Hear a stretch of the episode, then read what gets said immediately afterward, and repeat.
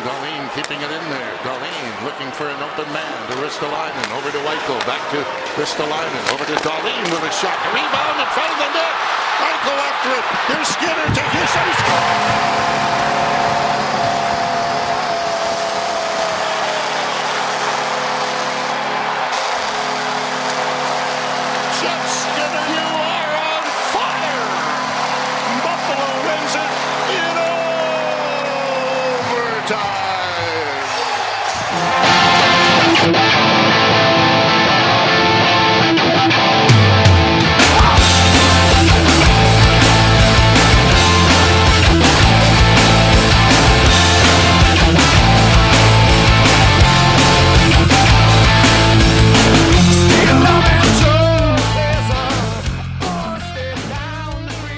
I begged the star of last week's podcast, Paula Bennett, to join me again today, but uh, she has other business.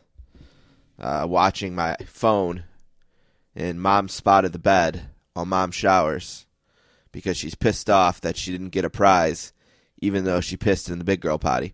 Now, my understanding of the rules were that she got a prize every time she peed or pooped in the potty, or she got a sticker every time she sat on the potty, and she could get a prize if she filled up the sheet. But honestly, that's not my trips. That's between her and Tammy, and the ruling was no prize, so I'm not gonna, I'm not gonna get involved.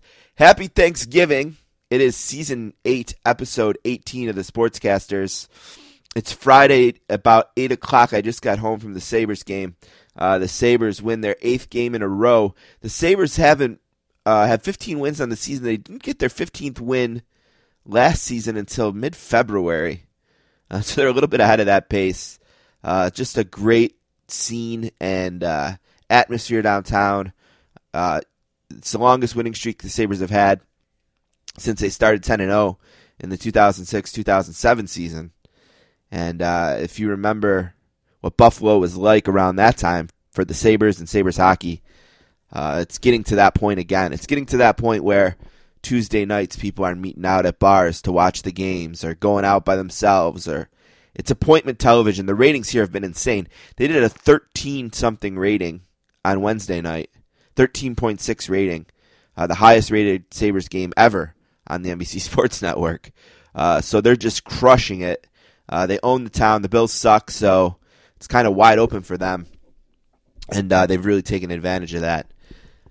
Great Thanksgiving yesterday. I'm going to close the show today with one last thing, and uh, I'm going to put you at my dinner table, my Thanksgiving dinner table, and lay out everything I'm thankful for this year.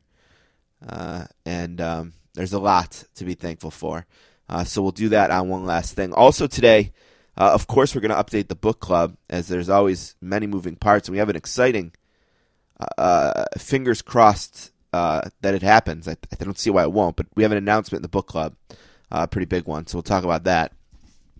And guests, Bryan Curtis from Ringer is going to join us uh, at the second guest after the book club. And uh, Bryan and I recorded uh, last week before Texas had somehow found their way into the Big 12 championship game. Uh, Oklahoma is kicking off now, trying to find their way in. And we'll see if it's actually Oklahoma in the end who screws up an Oklahoma Texas rematch in the Big 12 championship. Uh, I was poking fun in the interview with Bryan a bit uh, that I was aggravated that Texas didn't finish the season to set it up. Uh, but because of West Virginia losing last week, it opened the door for Texas, and they beat Kansas today, and they're in the uh, Big 12 championship game. So just keep in mind that was recorded a little bit before that. Our first guest today is a big debut, and you know I feel like we haven't had a big debut like this in a while.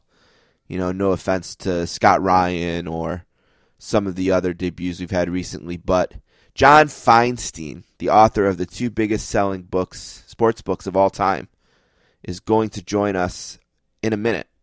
And uh, I know on last week's podcast I wasn't sure if it was going to happen, and here's here's how it played out. November 5th, I was promised an interview on November 19th with John Feinstein.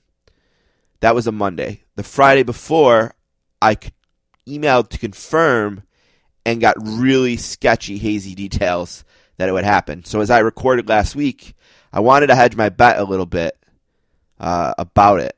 Well, I woke up Monday and it turned out uh, that it was a go, and I had a time. I think it was two o'clock or something like that, and um, I was able to finish up the book and and we did about 32 minutes. So it's a nice, solid debut uh, from Mr. Feinstein. I'm excited for you to hear that. A few things else I want to mention before we get to the John Feinstein interview is that as of right now, the Adams Division podcast number four is available.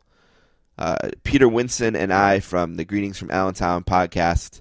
We do these quarterly wrestling podcasts, and uh, this time around we ranked Survivor Series 87 to 98.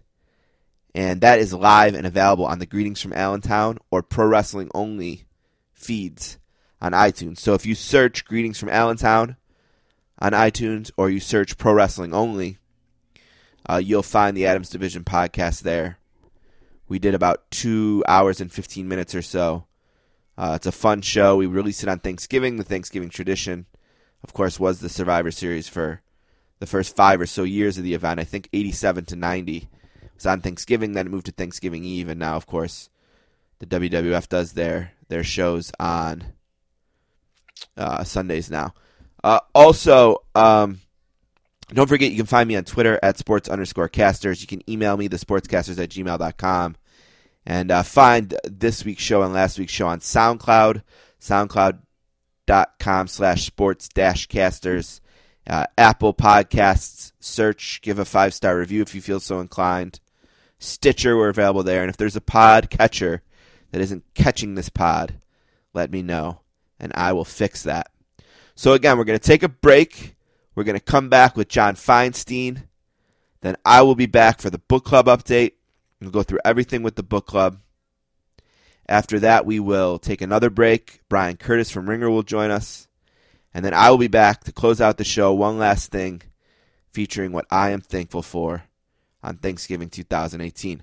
All right, let's do this. This is exciting. Let's take a break. We're going to be right back with John Feinstein.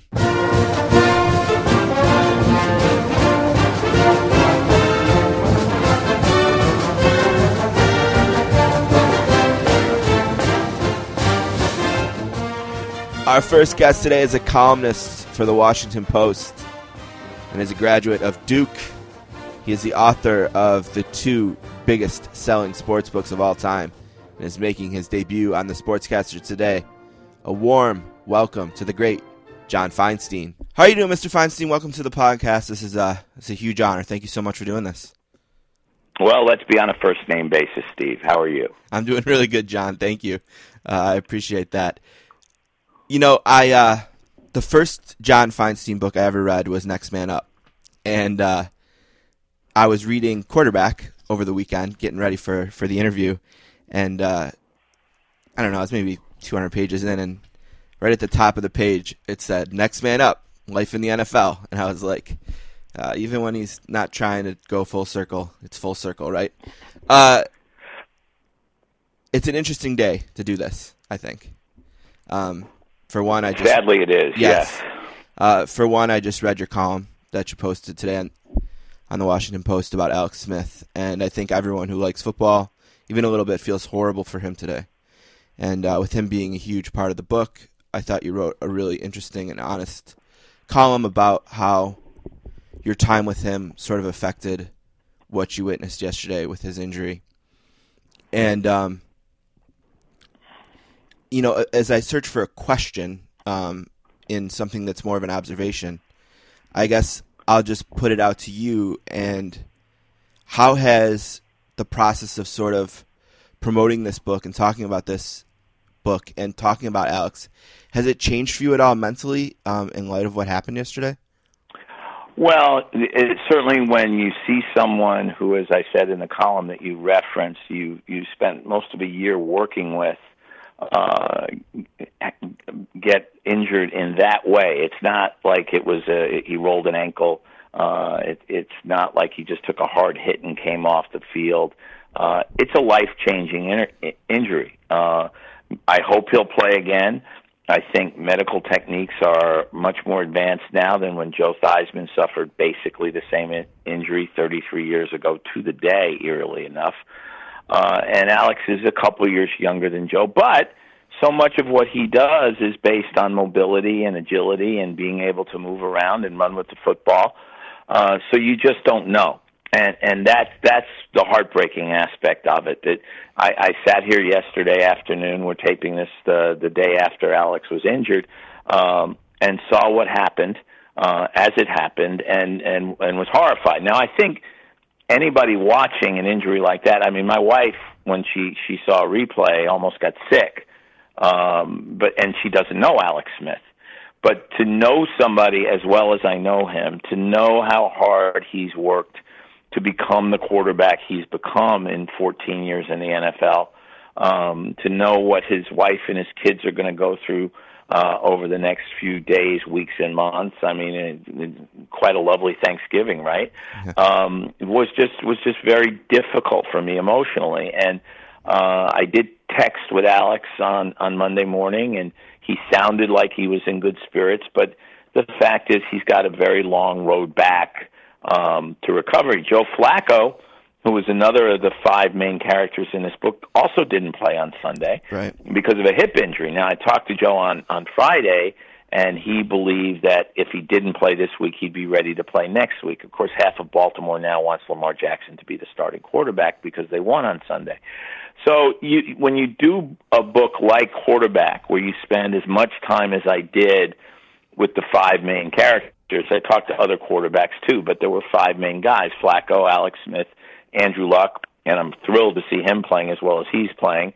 Uh, Ryan Fitzpatrick and Doug Williams, who was my African American voice since I've known Doug since he was a rookie in Tampa to date myself. But when you spend that kind of time with people and they're that generous to you with their time and their thoughts and their insights, you can't help but be personally involved in in in, in their lives and in, in wanting things to go well for them. Uh, my brother played uh, D1 hockey at Yale, and when he was a senior, almost exactly three years ago today, he had a very similar injury to Alex. Only one of the two bones, though, just the just the lower one. And um, you know, he was a senior. He'd almost lived his entire life for that season. You know, when you're a senior, your first line, first power play, first PK. You know, it was like his year to really be that guy, and it, it happened at Cornell in a morning skate. And you know, he called me from the training room, and you know, was pretty much inconsolable. And like you said, a bad Thanksgiving. He he had his operation the day after Thanksgiving.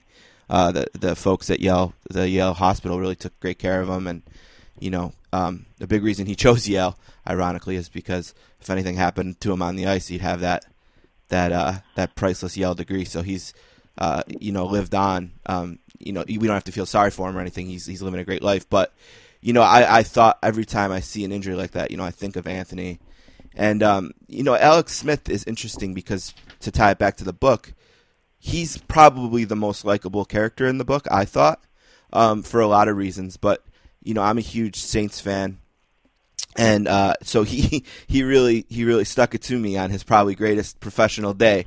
Uh, but I rem- I remember even that day, you know, at the time, kind of my first thing was like, well, it was a classic, right? My team just played in a classic.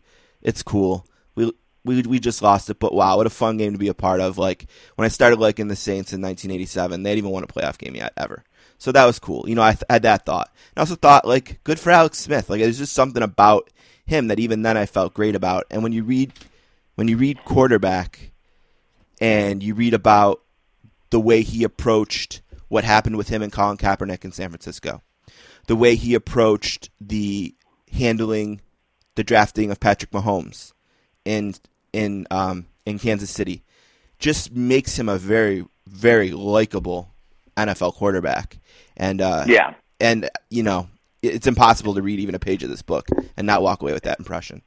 Well, I, I, I would hope so, uh, because if you don't feel that way, then I did Alex a disservice. And uh, you mentioned the, the Kaepernick situation, and, and and going back to that playoff game you're talking about in 2011. Alex was the number one pick in the NFL draft in 2005 and had been basically considered a washout uh, after his first six seasons. He's had he'd had injuries, he'd had coaching changes, he'd worked with five coordinators, his offensive coordinators, his first five years in the league. It just hadn't gone well, and Uh, he gives Jim Harbaugh a lot of credit for reviving his career in 2011 when they ended up going to the NFC Championship game and losing in overtime to the Giants. Uh, and then the next year, as you mentioned, they're rolling along at six and two, looking like a very legitimate Super Bowl contender. And Alex gets a concussion and has to sit out a game. And Colin Kaepernick comes in and and and plays superbly. And Jim Harbaugh didn't want to take him out of the lineup because he was playing so well, and he ended up taking them to the Super Bowl. And and yet, as you said, when I talked to Alex about that whole experience, he talked about how disappointing it was to be on the sidelines in the Super Bowl and not getting to play. Uh, but that he understood what, why Harbaugh had done what he did, and that's why Colin Kaepernick has always talked about uh, how gracious and how helpful Alex Smith was to him. And the same thing with Patrick Mahomes. The night Mahomes got drafted in uh, April of 2017, Alex Smith knew that he had been drafted to replace him. I mean, you don't draft a quarter, as he said, you don't draft a guy that high, trade up to draft a guy that high because he's going to sit. And and yet, um, uh, as Andy Reid said, the things he did for Mahomes can't be paid back in money. And one of the reasons, not all of it, his talent is the main reason, but one of the reasons Mahomes has been able to step in and play so well this year is because of the mentoring he got from from Alex. And he really he really is a class act uh, as a human being, and that's why you know a lot of fans here in Washington who don't really understand how a football team works will say, "Oh, Colt McCoy is just as good as Alex Smith." Well, there's a lot more to playing quarterback than just throwing a pass down the field or you know escaping a rush, whatever it might be. And short term, sure. I mean, we saw with Nick Foles last year right. that a backup, a good backup, and Colt McCoy's been a good backup, can step in and play well. But that team will miss Alex Smith as much off the field as on the field. I can tell you that for sure.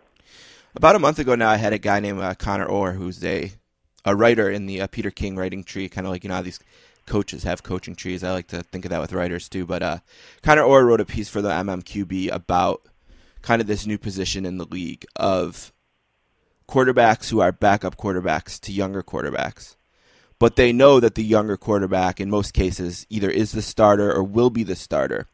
But there's been this kind of evolution in the game where there's less of the Tom Brady, Aaron Rodgers, Brett Favre. Well, Brett Favre and Aaron Rodgers had their own dynamic, which Jeff Pearlman wrote great about in his Gunslinger book. Very bad, right? Tom Brady notoriously doesn't like to talk to younger QBs. But there's this shift where guys are being hired almost specifically for that role and, you know, Alex wasn't necessarily a great example of that um, per se. He wasn't hired to be anyone's mentor. It just sort of worked out that way. But as I was thinking about that article in the book, especially when I was reading about Doug Williams and the, you know, when he gets hurt in the Super Bowl, and um, you know Jay Schroeder comes in, and and there's just this hostility between the two guys. And again, may, not a perfect example of mentors, but uh, you know anyone brought in a mentor. But I was just thinking about kind of the evolution of that role, and I was thinking of asking you since you spent so much time uh, with these quarterbacks, and it's interesting maybe what you'd say about Flacco and Lamar Jackson's relationship. Uh, but yeah, um, what do you think about kind of the evolution of how this almost new position has developed in the league, and it's extending careers uh, in some cases, and um, mm-hmm. it's interesting. Well, Jay Schroeder and Doug Williams is a completely different story, right? Because you know, Doug was coming back into the NFL. Joe Gibbs brought him into Washington to back up Schroeder. And I I covered uh, those teams a, a fair bit, and I can tell you for a fact, Jay Schroeder was not a nice guy. he just wasn't, and, uh, and and a lot of the hostility between Doug and Jay came from an incident where Jay went down uh, on a play, and and Joe Gibbs thought he was hurt and, and was going to have to come out, and sent Doug out there and Jay Schroeder waved Doug off the field like you know he was a servant entering the room. Like I don't need this, uh, and Doug never forgot that. And so when the roles were reversed, when Doug had taken the job and was starting in the Super Bowl, and Doug went down, and the training staff came out, so he had to come out at, at least for a play at that point. And as he was being helped off, with his ankle was hurt, uh, he told me his thought was, "There's no way Jay Schroeder's finishing this game." Right. And he went right to Joe Gibbs, and it was third down, and they Schroeder threw an incomplete pass, and they punted. And he said, "Joe, I'm ready for the next series." And Gibbs said, "Okay, I'm going to give you one series to show me you're not hurt." And of course, you know what happened in the second quarter. Doug threw four touchdown passes. Washington won going away, and Doug was MVP of the game. So that was a different circumstance. But there's no question um, that there are there are now situations in the NFL. Uh, you know, we saw it with Tyrod Taylor and Baker Mayfield in training camp, where Tyrod Taylor was the older guy the Browns had brought in uh, because they felt that they didn't want Baker Mayfield to be in a position where he had to play right away. And said Tyrod Taylor was the starting quarterback on opening day. He got hurt, and Mayfield had to step in and has stepped in for him. Uh, years ago, you never wanted to start a rookie quarterback. Carson Palmer didn't take a snap his entire rookie year, playing behind Jon Kitna. Now there have been exceptions, of course. Peyton Manning was a starter as a rookie. Uh, Troy Aikman was a starter as a rookie, both on very bad teams. You're talking Hall of Fame quarterbacks in those situations. Normally, guys aren't ready to come in and start for bad teams right away, if only because you don't want them to get injured behind an offensive line that can't block. Uh, now, in the circumstance with Joe Flacco and Lamar Jackson, and, uh, Joe in the book, Joe readily admits that he was caught off guard right. when the Ravens took Lamar Jackson last pick of the first round. And the funny story, of course, is John Harbaugh calling him to say, "Hey, Joe, we got you tight end." And Joe said, "John, you're not calling me at midnight to tell me we drafted a tight end. Come on, let's be honest." He got him two actually. And two tight ends. sorry, He got him two tight ends actually, right? Two good ones, Hunter Hurst. Yeah, and, exactly. Uh, yeah, and the and, OUK. and and and but the point is that um, when when Dana Flacco, Joe's wife, said to him the next day, "What does this mean?"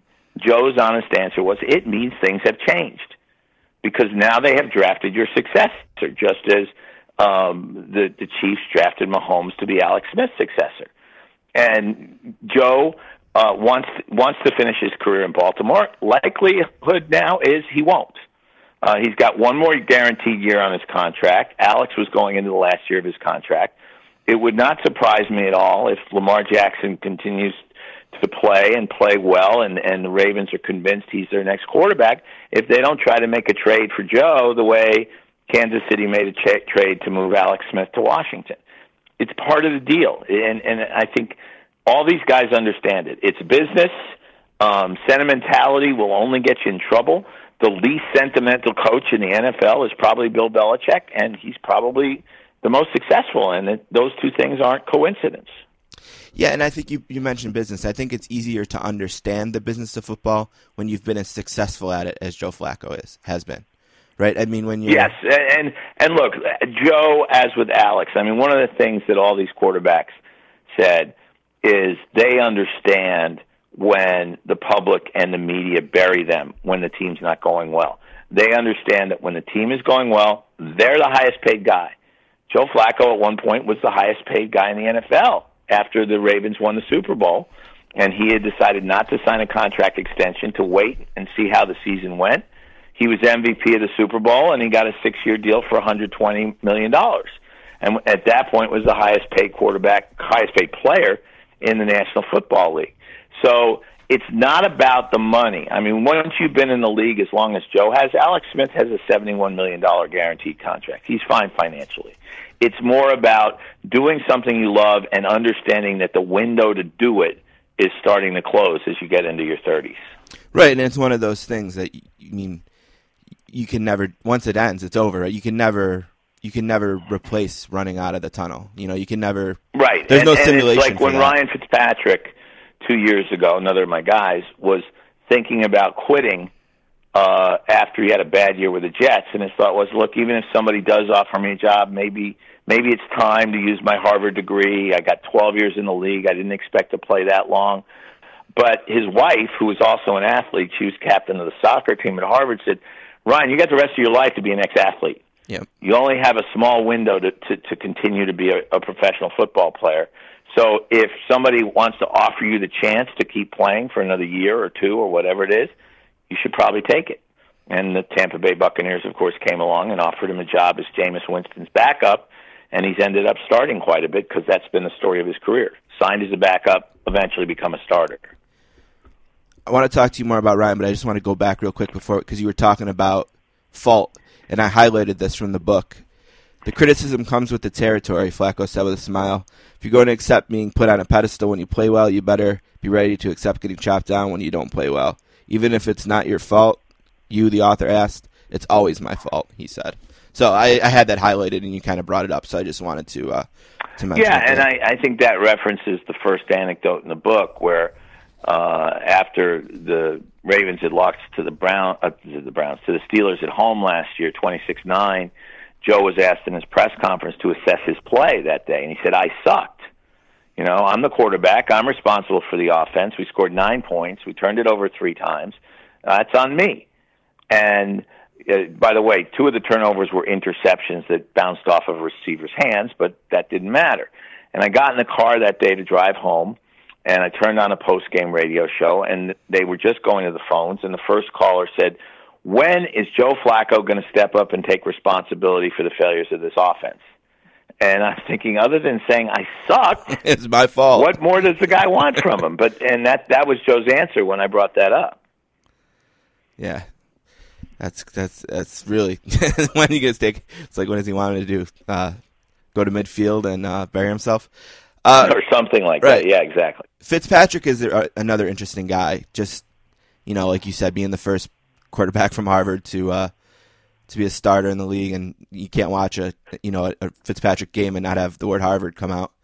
Uh, Right. And um, he was here in Buffalo, where I live, and and had a you know his first real success in the league, and then he went to the Jets, and he has that great season, and then I'll never forget the Mike and the Mad Dog reunion of all things was in between his great season with the Jets and then his will they pay him, won't they pay him? And I, I just remember him sitting in the crowd at the Mike and the Mad Dog reunion at Radio City Music Hall with the, the famous beard, and the whole crowd is chanting, like, pay him, pay him, or something. He's got this smirk on his face, and as someone who had watched him sort of get a bad bad shake here in Buffalo, I felt really good for the guy. Again, just another really likable character in the book, I thought. Yeah, you know, uh, I, I, and the one, the the guys I worked with have two common traits.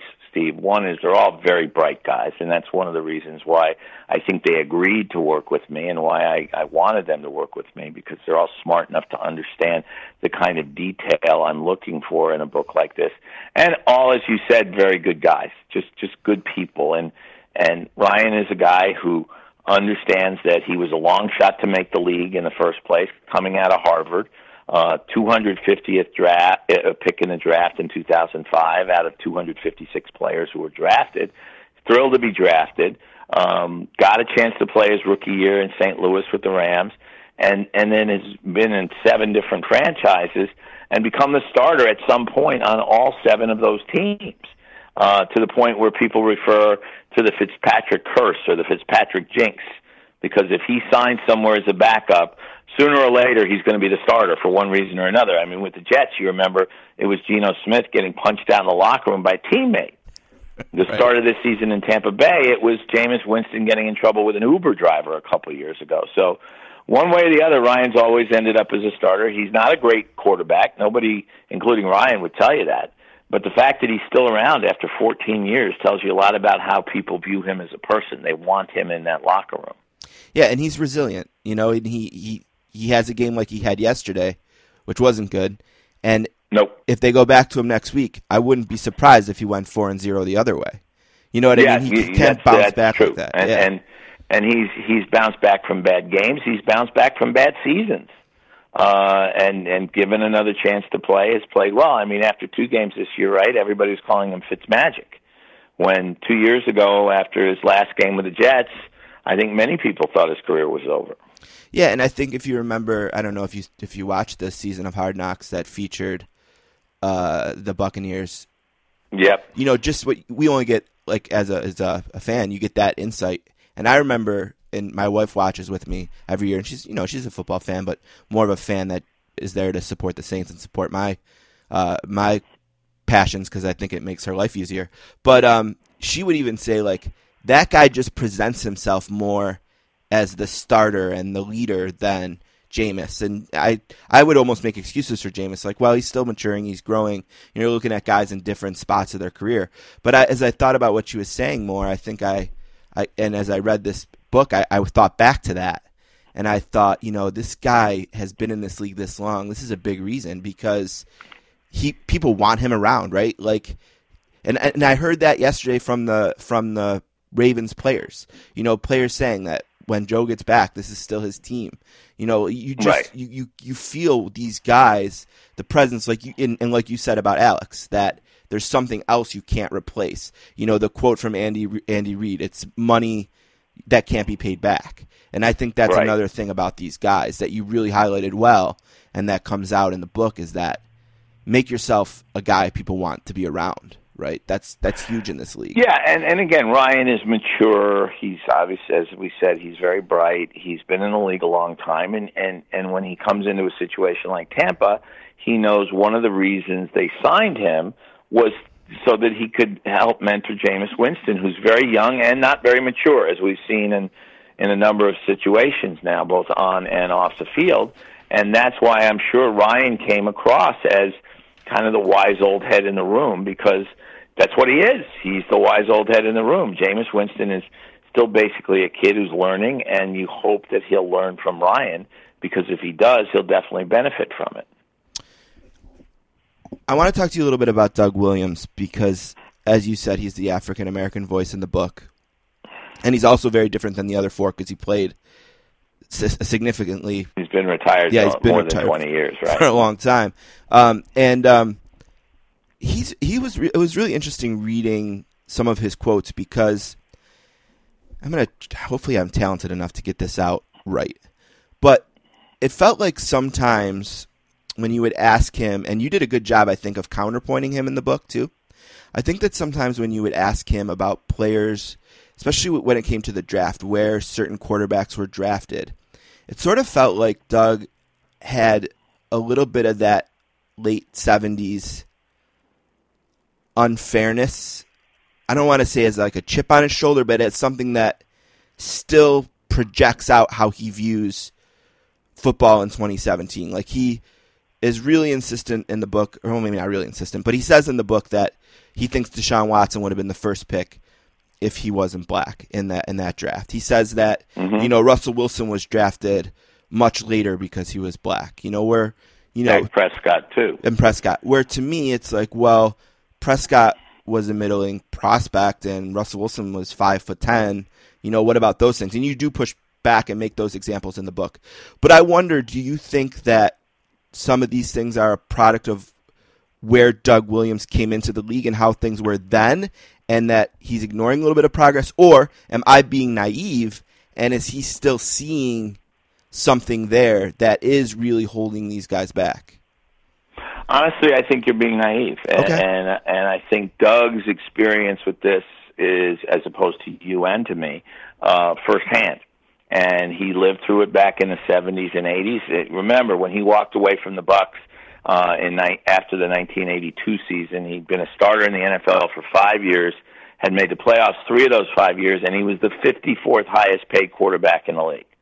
Now that had to be for only one reason because he was African American, and he he would be the first to tell you there's been progress since then. And you know, obviously, Jameis Winston was the number one pick in the draft. Cam, Cam Newton, Newton was the number one pick in the draft. Jamarcus Russell, who was a washout, was the number one pick in the draft. But I think the point he he was making was unless you're a no-brainer, the way Cam Newton was, the way Jameis Winston was, uh, scouts are going to find a re- not all scouts, but some scouts are going to find a reason not to take you. What reason was there to not take Deshaun Watson in the first five picks in the draft? He was six foot three, strong arm, mobile, and all he'd done at Clemson his last two years was go twenty eight and two, and and and and and had proven that he could take a team down the field in the final moments of of a of a key game. And yet, you know, uh, Mitchell Trubisky went with the number two pick. And when I said to Doug, "Where does where does Deshaun Watson go?" If he's if he's white, and he said ahead of Trubisky. And I don't think that was an illegitimate point for him to make. I think you know, look at Bill Polian saying last year that Lamar Jackson should be a wide receiver because he's quote athletic, the old stereotype, and not tall enough to play quarterback. He's six foot three. Baker Mayfield six feet and a quarter inch. Do you think if Lamar Jackson was the exact same quarterback he is and was white, that anybody would have been suggesting he moved to wide receiver? I don't think so. And not everybody was, and the, and the, and the Ravens drafted him as a quarterback. Interestingly, with an African American general manager, um, but I, I I think we've made a lot of progress. But I think, especially when you look at where our country is, forget the NFL. When you look at where our country is, to to think that race isn't still a huge issue uh, is, in fact, a little bit naive. No offense. No, I'm not offended at all. Um, look at I'm. I was I, I, that was great. I, I mean, hey, uh, I was curious to see where where you would take that because, you know, when you look, I mean, like when you look at that draft, you know, Trubisky was a was a surprise to me, and obviously, I think everyone's going to say Mahomes too. You know, like why not Mahomes there in that spot? And uh, and with with good reason. Now, right. I honestly thought that Watson was a better quarterback than Mahomes coming out of college, and you know that's one reason why I'm not scouting in the NFL. Well, although Sh- Watson's pretty darn good. And Sean Payton has said he won't say who was one or who was two, but he did say that number one and number two on the Saints board that year was Lattimore and Mahomes. Um, and if right. Mahomes was there at 11, they probably would have taken Mahomes. That's so, why the Chiefs traded up. Right. So one of the, number 10. One of the brilliant quarterback minds in the league, and Sean Payton, and I'm not even being biased saying that. I don't think. Uh, yeah, had, and Andy Reid's a pretty good quarterback mind too, and he really traded good. up to 10 in order right. to get him. So you know maybe maybe uh, it's it's poor evaluation by some scouts who are living in a different era too, um, mm-hmm. and looking at you know I mean and I, and well, I wonder. There's still a tendency with some, and Doug made another good point. Yeah. Look at the backup position, quarterbacks. There aren't very many African Americans who are backups, are they? It's sort of like uh, in basket in college basketball, where almost all the walk-ons on the end of of, of, of benches are white. And there there are still racial stereotypes out there. As I said, we've made a lot of progress since Doug was a rookie in 1978 when he was only the second uh, starter in the history of the NFL at the position behind James Harris, another Grambling guy. Uh, we've made a lot of progress since then, but we still probably have a long way to go. And shout out to the Virginia team manager draining a three the other night from the end of the bench. that was sweet, wasn't it? that was great. Uh, John Feinstein is the author of the two highest selling sports books of all time, and he is at J Feinstein Books on Twitter. And of course, he still writes a column for the Washington Post, which there's a great one today uh, which I encourage you to look up about what happened to Alex Smith. And I could spend an hour, probably two, talking to him about his new book, Quarterback, the most important position in the National Football League. Uh, but I had a half an hour, and we ate it up talking about about four. I think we got to about four of the five, which is pretty good. Uh, let me ask you two quick things, and I'll get you out of here on those. Um, the first quick thing I wanted to ask you, since you've spent so much time on this position um, and have studied it and the game, and I respect you so much. Just tell me a little bit about what you're seeing from Drew Brees this year. 77% completion percentage, 2,900 yards passing, and at Thanksgiving, he has 25 touchdowns and one interception. I've been watching football since 1987, and I've never seen a player in such control. I know you at least got to see the Redskins game, which was a historic night for Brees, obviously. Give me two minutes on Brees if you can. Well, uh, uh, he's another example of why scouting quarterback is so imperfect. Uh, he he was drafted at the top of the second round, but not in the first round coming out of Purdue. Why? Because he was too short right. to play the position. Then he hurt his shoulder in San Diego, and they basically gave up on him. You know, drafted Philip Rivers, who's had a great career, um, and and offered him a, a, a contract that was full of incentives, and he said, "The heck with you." And went to New Orleans, and we all know what he's done in New Orleans, not only on the field but off the field, uh, in the wake of Katrina. Um, he's he's going to be in the Hall of Fame about five minutes after he retires.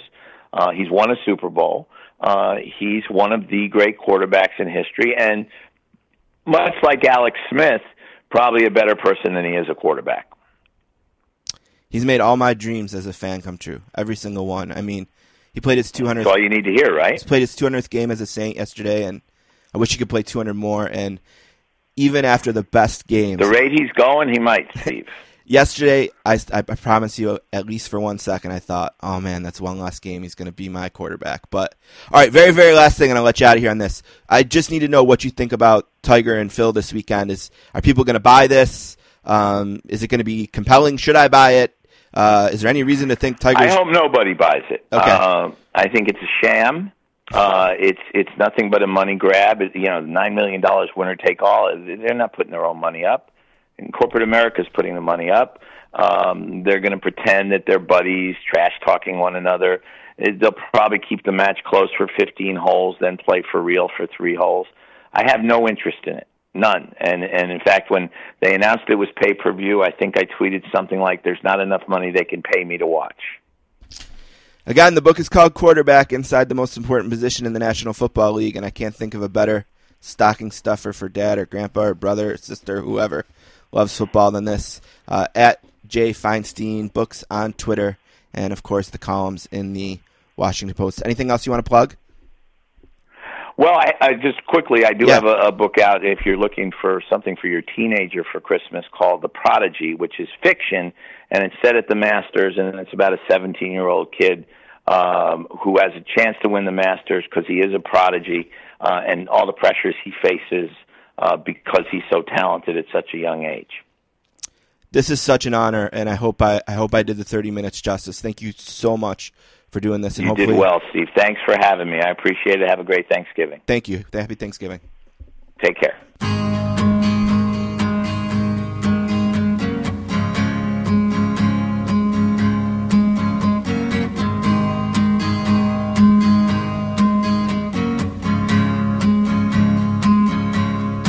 I was a little too tall, could've used a few pounds. Tight pants points hollering out.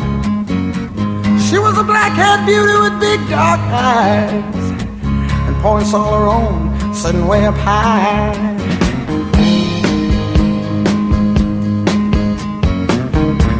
Way up firm and high. I want to thank John Feinstein for appearing on the Sportscasters.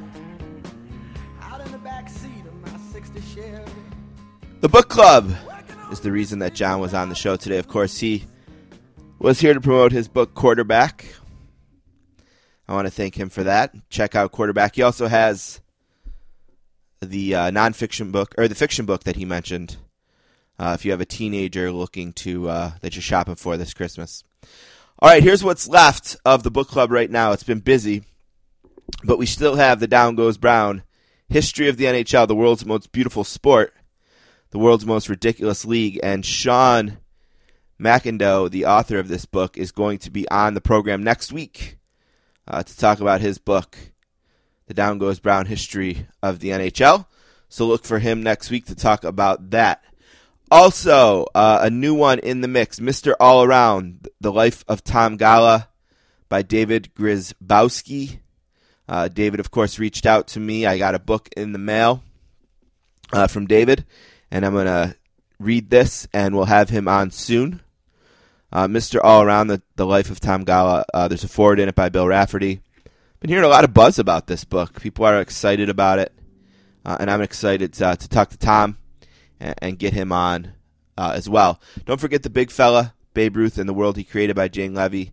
Uh, if you want more information and want to hear our interview with Jane, you can check that out by listening to episode 17, season 7, episode 17. Of course, we had Jeff Pearlman's Football for a Buck. We took care of that. I want to thank Jeff. Um, it's been a busy fall. Busy fall for the book club. Okay, quick announcement though. I spoke to Keith the cop uh, from email uh, this week, and we will be promoting Anthony Cumia's new book, Permanently Suspended, is the name of it. I believe it came out on the 20th. Uh, last week for sure, that was the pub date. Uh, the publisher is going to send a copy of the book. Hopefully, he sends two uh, so we can do a contest. And uh, Keith, I have it on Keith's authority uh, that Anthony will join us. Anthony Cumia has been on this podcast before, so I don't think it's a long shot to think he would be on again. And of course, uh, he seems to be out there really promoting this book pretty hard. Uh, so I'm really excited. Hopefully, it all works out. Like I said, I heard from Keith, who said that I'd hear from the publisher. This was late in the day, right before the holiday. I haven't heard from the publisher yet. So it's kind of just in motion. I kind of feel good enough to announce it because it seems like it's going to happen. So, you know, if for some reason it doesn't, obviously I'll let you know. But as of right now, permanently suspended by Anthony Cumia, I'm putting it in the mix. Uh, we're going to promote it and we're going to uh, help Anthony sell it, and, and, and we're going to have Anthony on to talk about it. Uh, Mr. All Around the Life of Tom Gola by David Grzybowski, and The Down Goes Brown History of the NHL, the world's most beautiful sport and the world's most ridiculous league by Sean McIndoe. And uh, Sean will join us next week on the podcast, uh, episode 19 of season 8. All right, with all that said, let's take a break. We're going to come back and we're going to talk to Bryan Curtis from Ringer.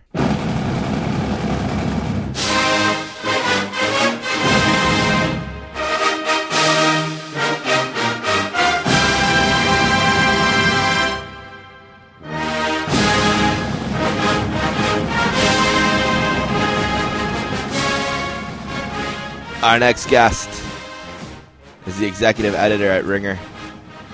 He's a graduate of Texas, and he's a great friend of this program. A warm sportscasters welcome to Bryan Curtis. What's up, Bryan? How you doing, buddy? Just fine. How you doing? Doing really good, really good. Um, good to hear your voice. It's been a bit. Um, it has. It has. But I'm happy. I'm happy to to be back uh, for you know a solid 45 minutes of uh, Texas OU conversation. Yeah, let's just start right there because look at I actually don't mind losing the Texas game. Look, obviously you want to win the Texas game, right? but that's the first lie you told on this podcast. It's but but here's the thing: you accept the fact that you're not going to beat Texas 30 times in a row, and I'm sure Texas accepts. Like sometimes you're going to lose that game. That's just all there is to it, right? No one is like what's like the like six maybe is like the streak for either team, you know, ever or whatever. So yeah. But here's what pisses me off is that now Texas has to shit the bed. They can't finish the season out. That's what annoys me. Because we should right. be able to have like it was set up leaving there. It's like, okay, well, we'll have a top 10 game for the Big 12 championship instead. And that'll be really cool and unique and fun. And now it looks like it's just going to be this really boring back-to-back West Virginia games that I know they're going to split and this conference is going to shit on itself again because this dumb championship game is going to cost them a playoff spot, which they might not have got anyway because apparently the committee cares about defense or something. I mean, who knows? It might not have worked out anyway, but I don't know. You see what I mean? Yeah, like the, that's what annoys me. Like, yes. come on, Texas, finish the season I mean, out. First, I mean, first, you don't need to tell me about how being upset about shooting the bed. Yeah, I know. Because obviously I was, but also the revenge game would have been so amazing. Right? Wouldn't that have been so you know, sick? Oh yeah, absolutely. I mean, just just the way you know who was it? Was it Gerald Wilbon, the Texas defensive tackle, that was chirping at Baker Mayfield on Twitter after the game because Baker had said when he committed, "Oh, you made a huge mistake, and you're never going to beat OU," and all this stuff. And and Kyler Murray has. There's a lot of Kyler Murray bad blood with Texas, weirdly. Both from the recruitment stuff, not going there, dad playing at A and M, you know, just it's just all kinds. I just would love that game again, absolutely. Now, I guess it's not hundred percent that it won't happen, right? Like I was looking at, I think Max Olson made a, say, made a chart. There's a way that they could still play. I think. Virginia Tech has to lose. I mean, excuse me, West Virginia has to lose both. That might be it.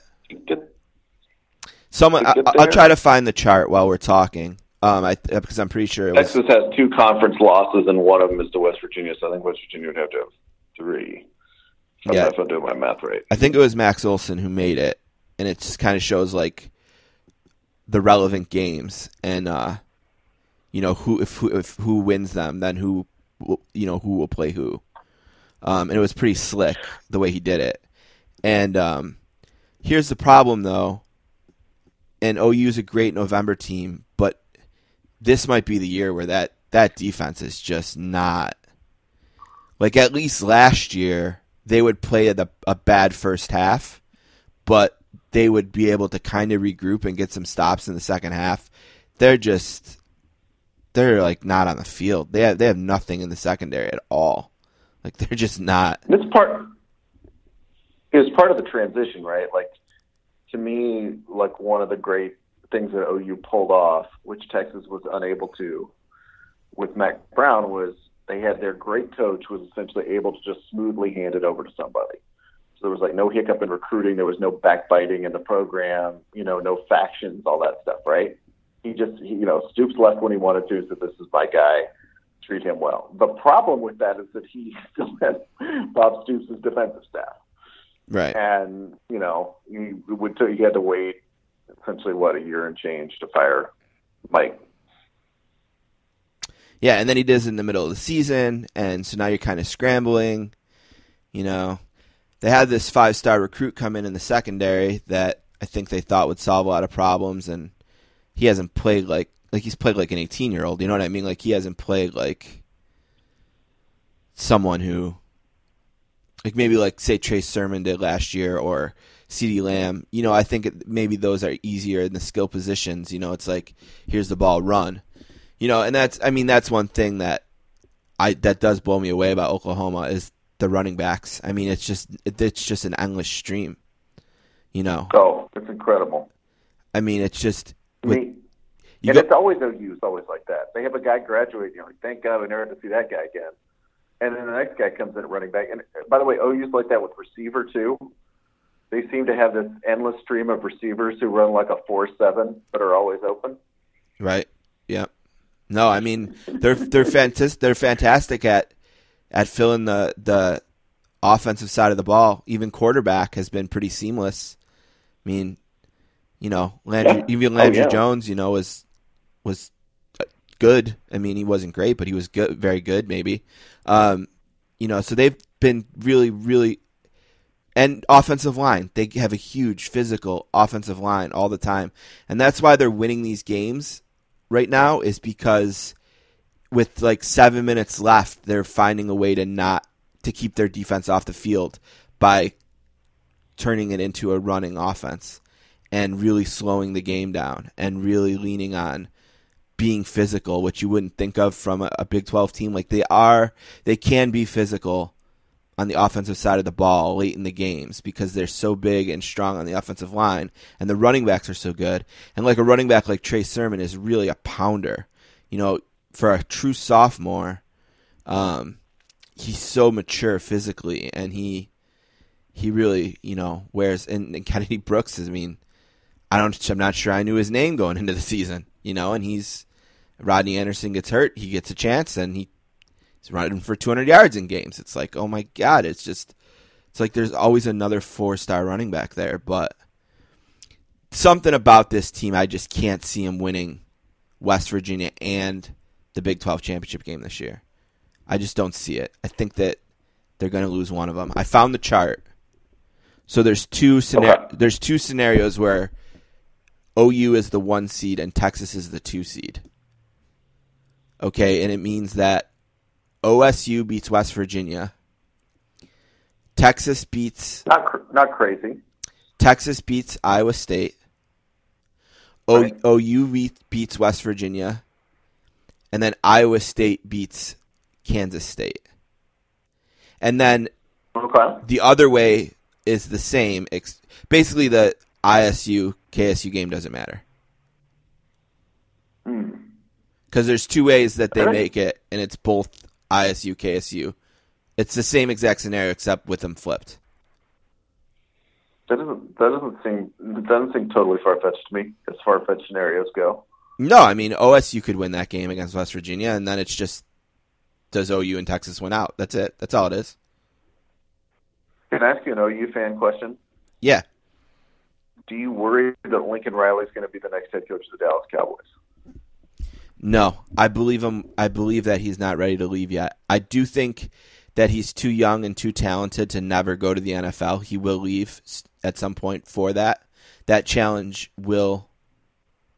He will want to do that. I think, in my heart of hearts, but I think right now, I think he is so new to the job that loving being the OU coach hasn't wore off enough to be tempted. I, I don't think if the Cowboys Jason Garrett their way through the rest of the year, and Jerry Jones comes to Lincoln and says, "Lincoln, I know you're from Texas. You're a Texas guy.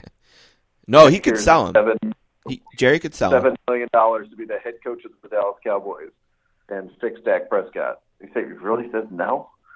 No, I, I, look at Jerry Jones could sell anyone, right? Mm-hmm. I mean, I, so yeah, of course, there's a chance, you know, and they got the money, right? I mean, OU pays Lincoln Riley very well, but OU's not going to be getting into a bidding war with Jerry Jones. They're not going to win that. Right. You know, I, I think Cleveland is definitely, definitely a no. Like, I don't think he's going to Cleveland, even to be with Baker. No. You know what I mean? Like, I just don't think, because as soon as that job came up, I'm like, oh, I wonder if he'd want to jump with, you know, but he's not gonna, he's not gonna do it to go work for Haslam. You know what I mean? Like, that's not the job. But No you, way. but you make a good point about Dallas. Of course, Jerry Jones could sell him, but I do think that the timing isn't great to make the sales pitch because I do think that, you know, he's not worn out on recruiting yet. You know, because I think that happens. You know, I think he's still. He's still pretty new, right? Yeah, he's so new. ne- even after next year, it feels like a little like makes a little more sense for him to be more tempted, right? You mm. know, like okay, makes the, let's say he makes the final the playoff this year. You know, kind of sneaks in the playoff, doesn't win it. He's been a couple times. I don't know. You know, then it makes makes a little more sense. This does feel a little bit early. You know what else might make sense is Jason Garrett moves on after this year. They hire a new guy. He's a coach for four years. Then that's the nervous time. That next time. You know, now Lincoln's had the job six, seven years. He might be getting sick of recruiting.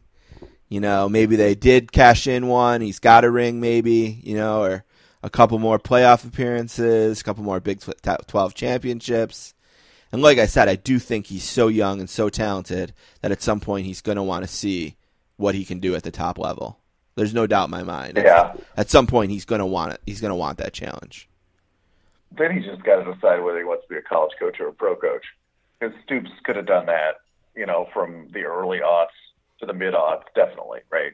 Right. He could have he could have taken off and taken he would have had a hundred a hundred opportunities. And instead he was like, No, I want to be a college coach. You know. And I'm I- fine with this. I think that if you're Lincoln Riley, you can look at Nick Saban and say, "Look at I can do this OU job for however I want to do it. I can try the NFL. If it doesn't work out, I was so successful at OU, I can get a job at a top program, you know, and go back to college if I'd rather do that. You know, because he's Yeah, again, he's not 40, right? I mean, he's not even 40. So he's got he he can go a lot of ways, right? He could just be Joe Paterno, uh, if you're allowed to use him as an example um, anymore. I don't know. Yeah, because was gonna, I was gonna say What I- Bobby Bowden. Right. Okay. Yeah. He can just stay at one place for 25 years. Maybe I should have just said Bob Stoops. Uh, he can be that There you go. and and ride his career out at OU. He, that's an option. And um, you know, or he can uh he can try it. I think he's going to want to try it at some point. But um, man, he's got to fix that defense because uh, it's a lot like my NFL team, the Saints. Uh, what I've struggled with them, it's like you know, we burned a lot of the Drew Brees years because we just didn't have a defense that could compete. And I look at some of those seven and nine teams in the Brees era, and they won 7 games because Drew Brees was so good that you almost can't win. You, like he's so good, you can't win less than that with him.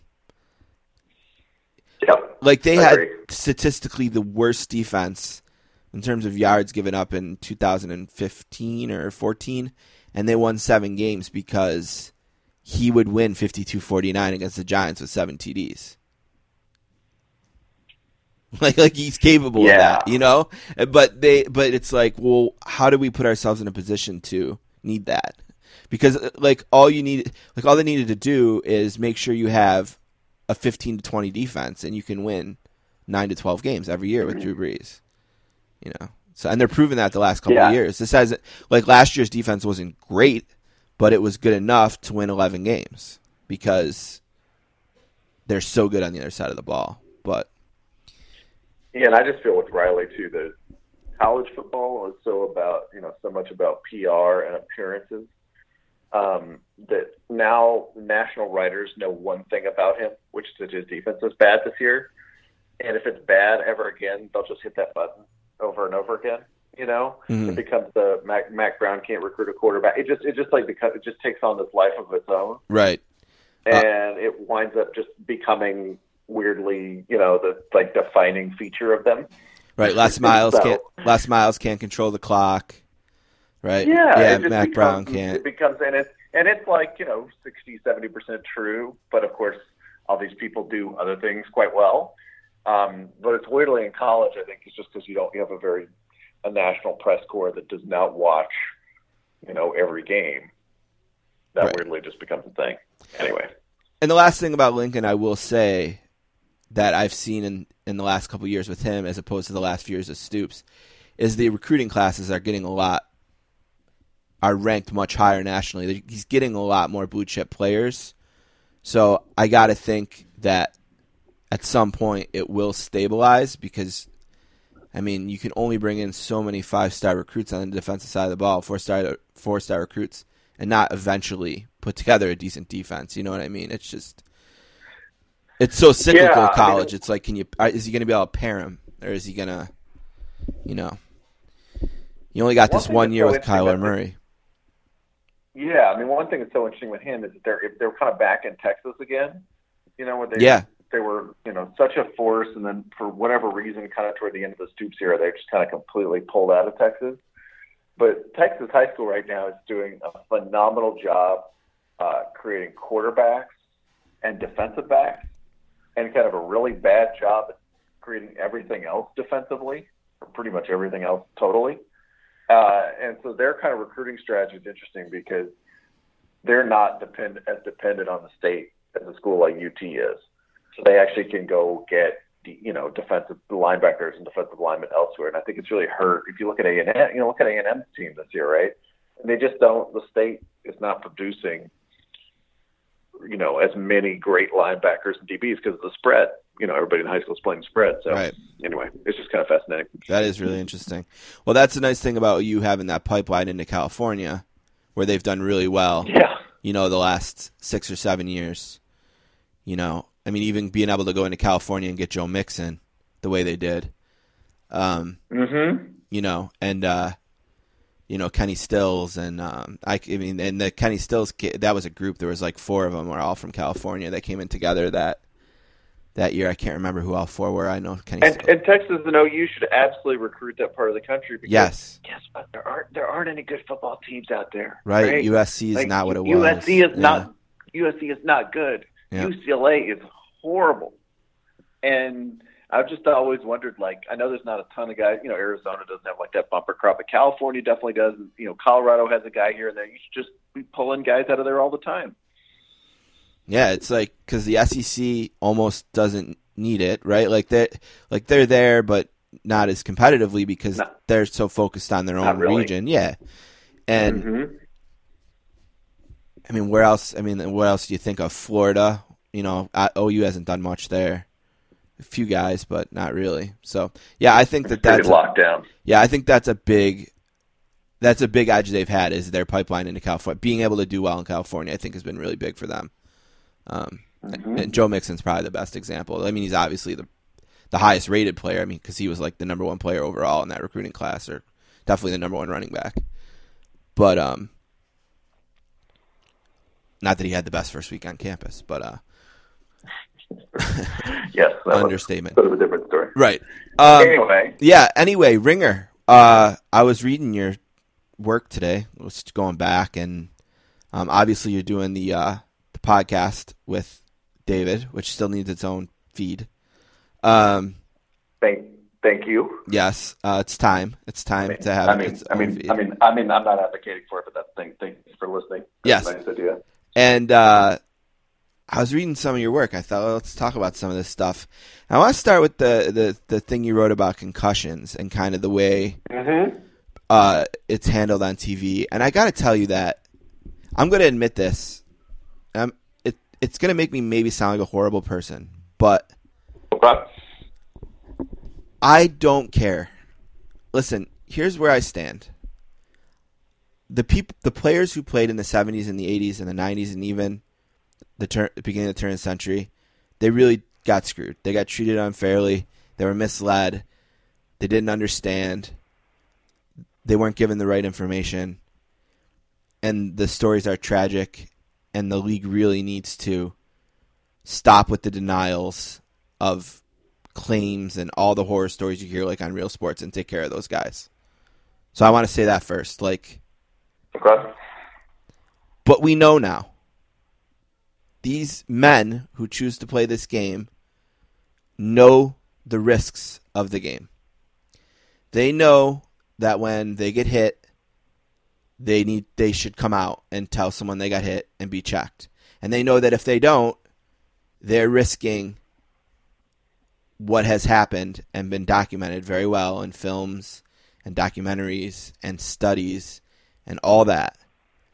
And they make a decision to play football for a large for a much larger amount of money than the average person makes. And I know not like I, I'm I'm re- I'm resisting saying millions because not everyone makes millions. I understand that. You know what I mean? Like not every player is equally rich in the NFL there's definitely but I just I want to give you a small analogy. When I was in college I worked hockey schools.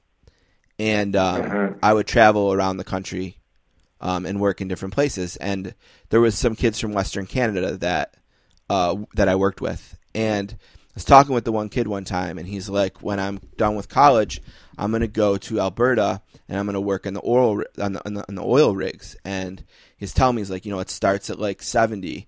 And he's like, "And if I can get f- through the first five years, you know, and you get into management, he's like, it's huge money. And I'm like, oh, why doesn't everyone do this? And he's like, well, I said if I can get through the first five years because the drugs and the danger and the health risks, it's it's rough, and that's why they charge what they. That's why they pay what they pay. He's like, but I think I I I'm the kind of guy who can get through that and make a career of it. So it's like it's like an example of like there's this opportunity here, and he understands the risks, so he's assessed them and he's going forward. And I feel like that's what's happening in contact sports now. You understand the risks, you accept the risks. And I'm reading your thing and I'm like, really, like, we need a set of rules for how we even discuss a hit. Like, I don't know. I was reading it feeling like the biggest dick in the world because I was like, not.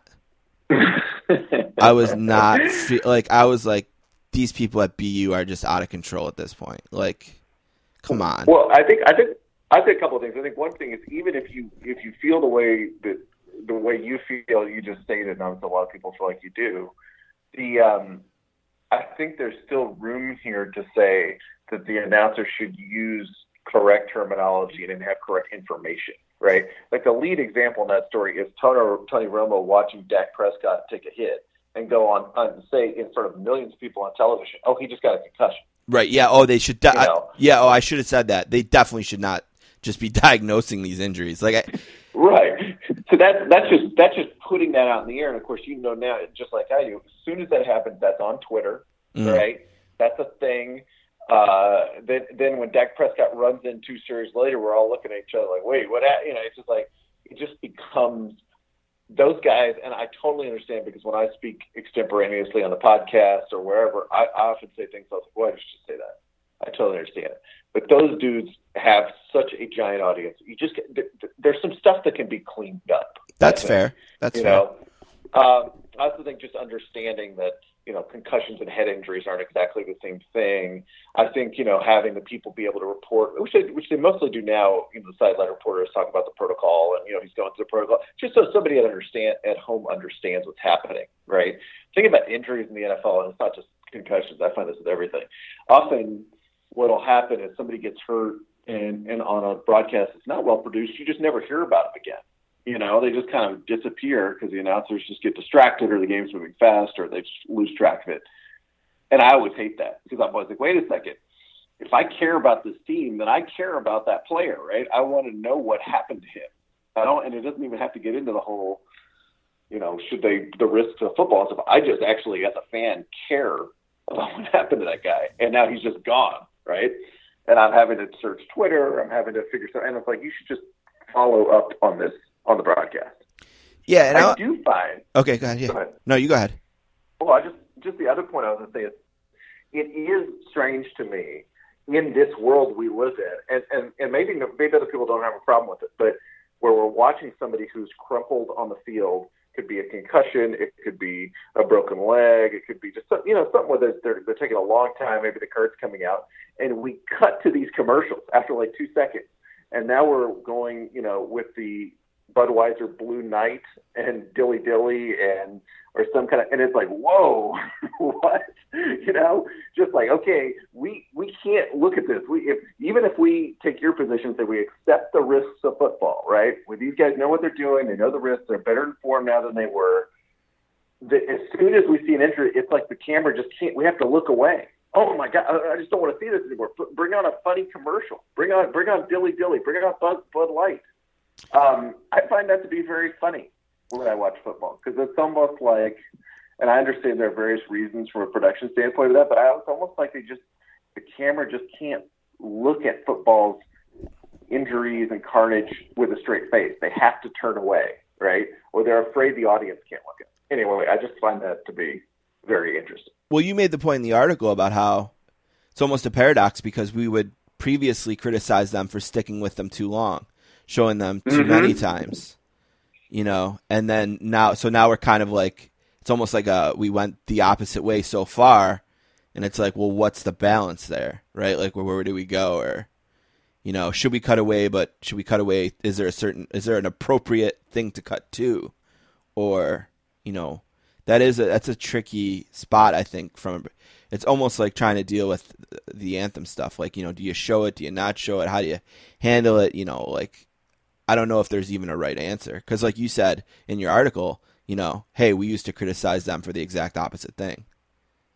Yeah, and I, and I'm just of the opinion, that no matter what we think, what you or I or anybody thinks about the dangers of football, the entries, we shouldn't just ignore it, right? If it is part of the game, then we should accept it as part of the game, and we should, you know, be adults and be able to deal with it, right? Then maybe it doesn't, you know, involve looking at 19, you know, replays of the guys like snapping back, but it's also not just cutting away and using a time that a guy is lying on the ground screaming to just get in our commercial inventory, right? There just has to be there's somebody somebody should think about that, and I don't know that they've really thought about it all that much. And as callous as I might sound in my approach, I don't think that there shouldn't be rules to protect these guys. Though I'm not saying that. You know, like I, I don't like I don't have a problem with the with the protocols they have set up, and I do get frustrated sometimes on Twitter too, because we were talking about how about the diagnoses that everyone wants to make from their couch or from the booth or from wherever. You know, you'll see a play, and everyone is like, "Well, that's a concussion. This league's a joke."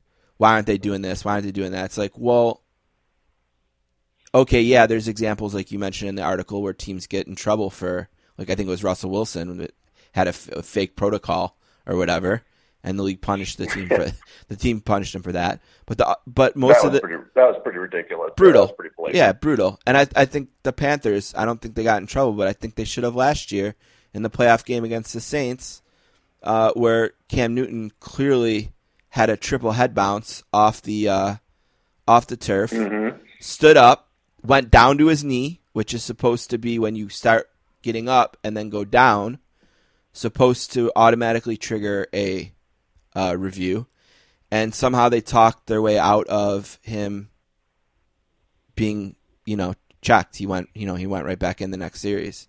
He didn't get checked or whatever, and I think that it was look at this is the playoffs and he says he's okay. You know, I think it was one of those things. So I think the league does need to make a decision. Like I don't have a problem with the rules being in place and I think they should be.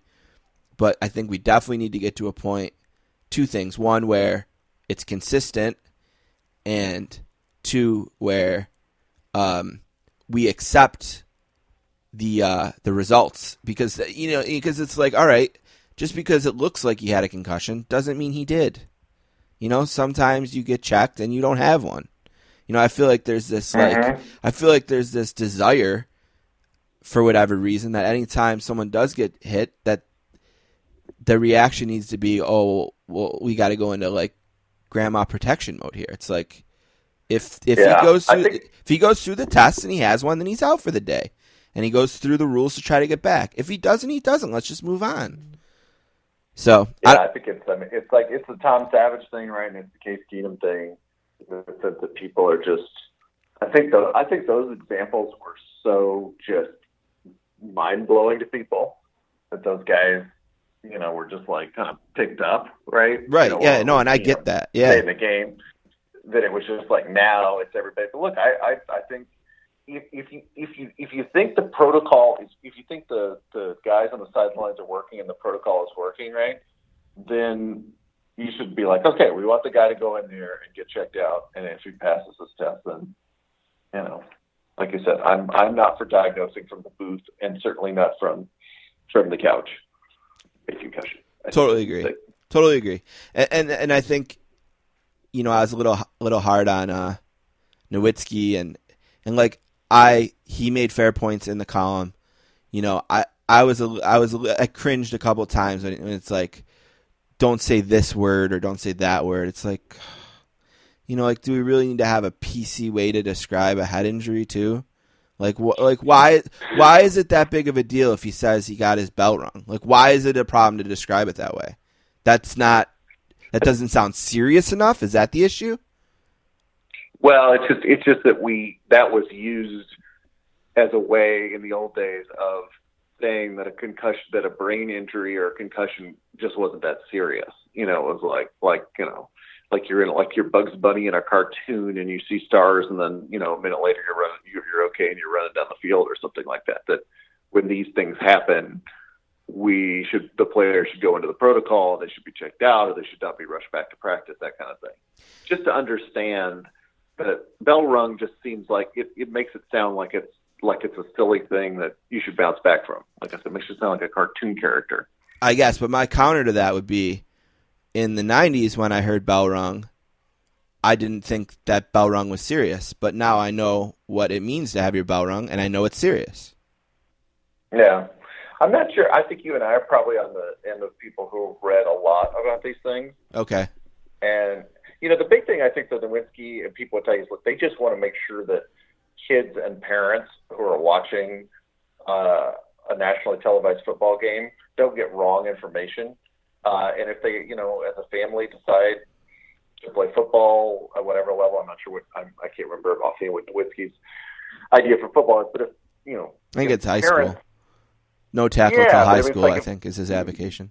But but but again, they're not asking you know Al Michaels to stop Sunday Night Football and, and say that, right? Right. They just want they just want everybody to have the right information. So everybody's like, this is what like when you get a concussion, you are injuring your brain, right? Now maybe you say, okay, that's a risk. It's football. It's a you know, I understand, da da da. But it's like that is actually what's happening here, right? It's not you're not getting a ding on the head or something like that. Like if you are injuring your brain, and if you injure your brain a bunch of times, that could be really bad, right? So again, I don't I don't think anybody wants you know I was talking to Bob Costas for that piece, and one thing he told me, and I didn't quote the piece. He, he none of these people are saying please sermonize in the middle of a game because nobody would listen. That's the other thing, by the way. It's not only would that just be weird in the middle of a game, nobody they wouldn't convince anybody. You know, Al Michaels, if he started doing that in the middle of the first quarter of Sunday Night Football, nobody's gonna be like, you know what? Let's let's not let Johnny play football this year. That's not going to happen. Right. I'm just talking about little stuff, describing it accurately, that kind of stuff. I think Costas even made that point about, you know, he said something like when they were saying he shouldn't, maybe shouldn't cover the Super Bowl, that he was like annoyed by it, but agreed with it at the same time. That, Mm-hmm. you know, I thought that was kind of interesting. Um, I don't even think he was annoyed by it. I think he just said, "You're right." You know, I'm just not. I don't feel hundred percent into football at this point in my life, and somebody else should do it. And look, there's plenty of other people who want to do it. So. yeah, I'm try- I was just going to try to find the quote. Um, but that's going to be probably too hard without us sounding like dopes. Um, Costas He said, "Not only he said, "Not not only do I not have a problem with it, I agree with it." Something of that nature. Okay. I knew he said he agreed with it. I thought he said before that that he um he was maybe he meant that he was just mad at football a little Yeah. bit. I don't know. Well, if I can char- well, if I can characterize his emotions, he was he definitely was not annoyed. Let's do one more and I'll let you go. Um you and David talk a lot on your podcast about politics, and Sure. um, we just had the midterms, um, and you wrote a pretty interesting column, I think, about how the midterms. The, the, the midterms kind of reminded me of uh, a Super Bowl that ends up not being that good, where it was this two weeks of this like like insane hype, so much hype. and then the game Yeah. comes and it's like, oh, the team that was favored by 10 won by 15. Okay. Right. Right? You know, like nothing. And, not, and nothing and nothing all that surprising happened. Right? No, Beto like- didn't win or something. Yeah, exactly. Like, I, you know, I, I know for a fact that I'm a lot more conservative than you and David are, and that's fine. Uh, I definitely lean more right than uh, than you guys, and that's totally cool. And but you know, like going into it, I was like, so the Democrats are going to win the House, Republicans are probably going to keep the Senate, and uh, we'll move on with our lives. like, I, like I don't know, it's just exactly what I thought would happen happened, and I thought you just made a really good point in the column, kind of talking about the hype of this and how it's kind of gotten out of control. I wanted to read you something that you wrote in here that I thought was really interesting. Um, and how it really frustrates me. Uh, okay, so you, it says here, as the New York Times, John, is it Koblin? Noted. Koblin, yes. Koblin, okay. Uh, the networks briefly became a Democratic funeral parlor. How, how is it? How is that possible? Why is that? Why does that happen? Why are we not better than that? I don't, if you take take the word Democrat and turn to Republican, and I'm just as frustrated. Why Right. is I- the I- net? Why are the networks not politically neutral? Why? How do we I- let them become a funeral parlor? Because he's dead on. I totally agree with him. I would I would just say that I think in this case, and, and maybe that's just my sloppy writing, but I just meant they suddenly got very down on the Democratic chances to win the House. MSNBC may have had some funeral parlor overtones, but I think mostly they just hit this point where all of a sudden, just because of know, the way the returns were coming in, all these guys, and I don't know if they were getting word from the, their number crunchers or what, they just suddenly be like, well, you know, things aren't looking very good. Democrats really had hoped this would be a big night. and Things aren't looking good. And then all of a sudden, we just wait a couple hours, or actually, in that case, wait like 30 minutes. And now the Democrats are on track to pick up high 30s seats in the House, right? Which is a huge number of seats, and even in a midterm. And I'm like, wait, why did we do that?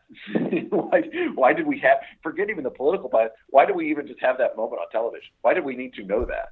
You know, it's like this, this actually didn't make any difference. And by the way, I'd say that for the other thing, the Beto, the Beto stuff, people are on TV going, "Oh my gosh, Beto and Ted Cruz are only separated by 500 votes." Well, that was just Right. a completely arbitrary percentage of the vote. Right, and then he won by If like a couple hundred thousand. Yeah, Yeah, that'd be like if I was watching the Saints, uh, you know, versus let's put, who's the worst team in the league? Jets, uh, Bills. or the Saints and, they the were, like, Bengals was seven seven at one point, right? And the Saints won yeah, fifty And to. I'm like, oh my gosh, they're they're they're they're completely tied. Well, it's like, well, yeah, that's we do play four quarter football games, and you have no. And in the case of like Beto and Ted Cruz, you have no idea where those votes are coming from, right?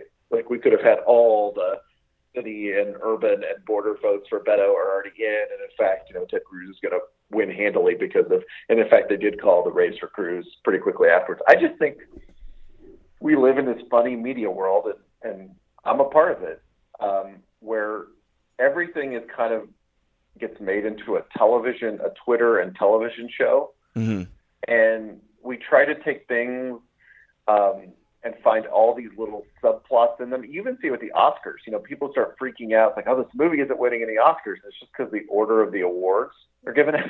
Right, right. It's like if you just if you just came to me the next morning, I'd look at it and say, "Oh, that movie was a big winner." I'd say, "Well, you know, for two hours and forty five minutes, it was completely shut out." I'd say, "Well, that doesn't mean anything. That's just the, the order that he gave them out." And maybe they had two songs in there, which made it even longer. I don't know. Uh, Um, that's a good point. No, that's a really I, good noticed point. This, dude, I noticed this with the NBA draft. You know, there's all this like, you know, first of all, we freak out when a player is taken and it turns out six picks later the team is just trading him anyway. Um, we know all these rumors. I mean, Woj uh, from Woj from Shams. So we're all like, oh my gosh, every pick is in. And, in fact, we're just all we're doing is taking an event that isn't really that spectacular and interesting, and just trying to juice it up with all these things. And I just felt the same way about election day. Yeah, and I, the column I thought was really good. You know, I want to be clear here. Like, I'm not a Trump guy at all. Didn't vote for him. I wrote in Kasich. Um, I think his rhetoric, like as a human being, he's as bad as it gets. You know, his rhetoric is horrible. I wish he never tweeted ever again. You know, he he proves over and over again he has doesn't care about anything but himself. Sometimes, you know, like it's just brute. He's brutal. You know, but his administration is governed pretty conservatively. I haven't been completely dissatisfied with how the country's been governed because I don't think he does much other than talk you know, and we I think we've seen glimpses in in, in different books.